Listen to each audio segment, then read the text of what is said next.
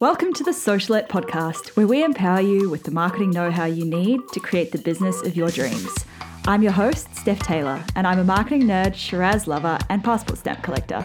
Join me as I dive into all things small business marketing and deliver them to you in bite sized, fluff free lessons every Monday, Wednesday, and Friday. Let's get learning.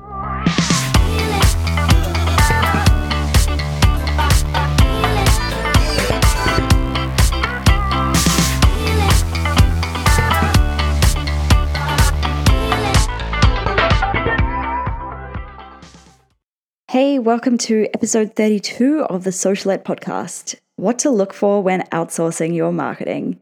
Last episode, we looked at five questions you should ask yourself before outsourcing your marketing. If you've decided that you're ready to outsource, then you're probably wondering who to outsource it to.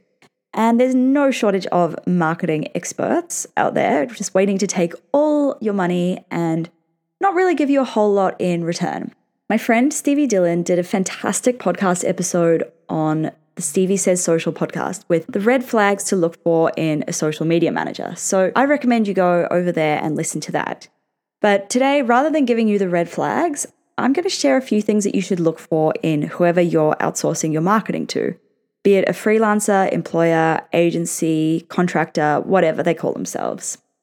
First thing you should look for is that they tailor a strategy to your business. There are so many people out there who offer social media management without doing any strategy work beforehand. While I'm sure it's a great business model with super low barriers to entry, just posting for you on a daily basis doesn't necessarily mean you're going to get the best results. If you missed my episode on marketing strategy way back in the early days of this podcast, like a whole two months ago, it's pretty bloody important. A decent social media marketer will do their research and tailor a strategy specifically to your brand. It might cost a little more, but it's so worth it.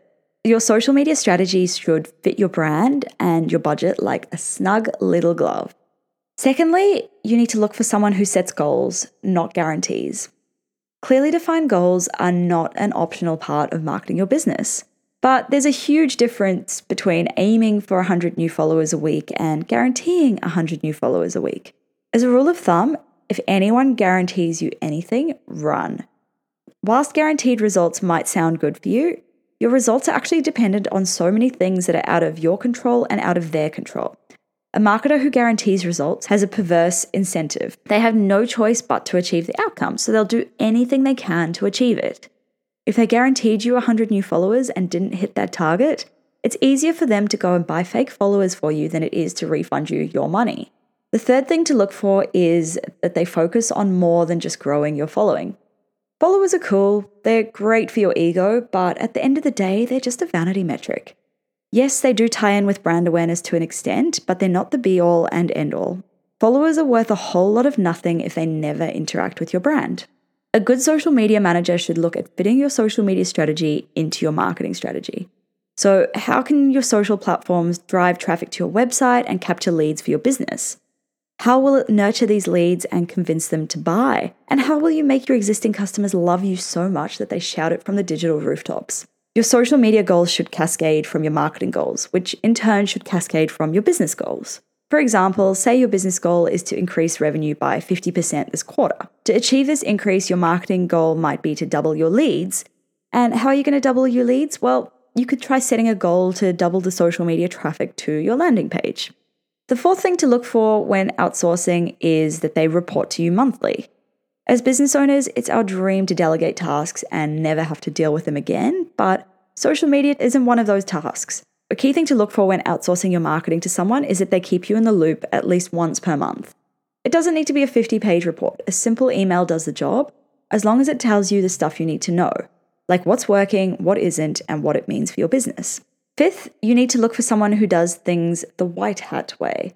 There are plenty of nasty tactics and dodgy shortcuts out there in the social media world. So, from buying followers to paying for bots to automatically follow and unfollow, I know that there are so many experts out there telling you to automate these things, but your social media manager should not be doing that. For starters, it's against the terms of service of a lot of platforms and could get your account banned. It's also really antisocial and it has potential to damage your brand, so just don't do it. Number six, they understand your brand. A lot of people with no knowledge of branding assume that branding is just how your brand looks, which is half true. Like it is to do with how it looks and how it feels. And I'm by no means a branding expert, but I even I know that it runs a whole lot deeper than just the superficial stuff. Your brand is everything to do with your business's values, how you want people to feel when they interact with your business, how you talk to people, etc. Your social media profiles are a crucial touch point for your potential clients. Whoever you're hiring to represent your brand on social media needs to be well versed in your values, your story, and your tone of voice. Sure, the look and feel of your brand is important too, especially on Instagram, but Writing something that doesn't fit your brand values can cause a hell of a lot more damage to your brand than an off color image can. And the last thing to look for when outsourcing your marketing is that they aren't the cheapest option out there. You know what they say about price you pay peanuts, you get monkeys. And social media marketing and all other marketing is no exception to this. If you found someone that's a great fit and they just happen to be the cheapest one out there, that's awesome and you should hire them on the spot. But this is rarely the case. Many businesses make the mistake of hiring a social media manager because they're the cheapest, without any regard for how much it may cost the business long term. Don't be one of those businesses. That's it for this episode. If you're thinking about outsourcing your marketing, pop on over to wearewildbloom.com where you can download our services guide for a little bit more about what we offer and how we can help you.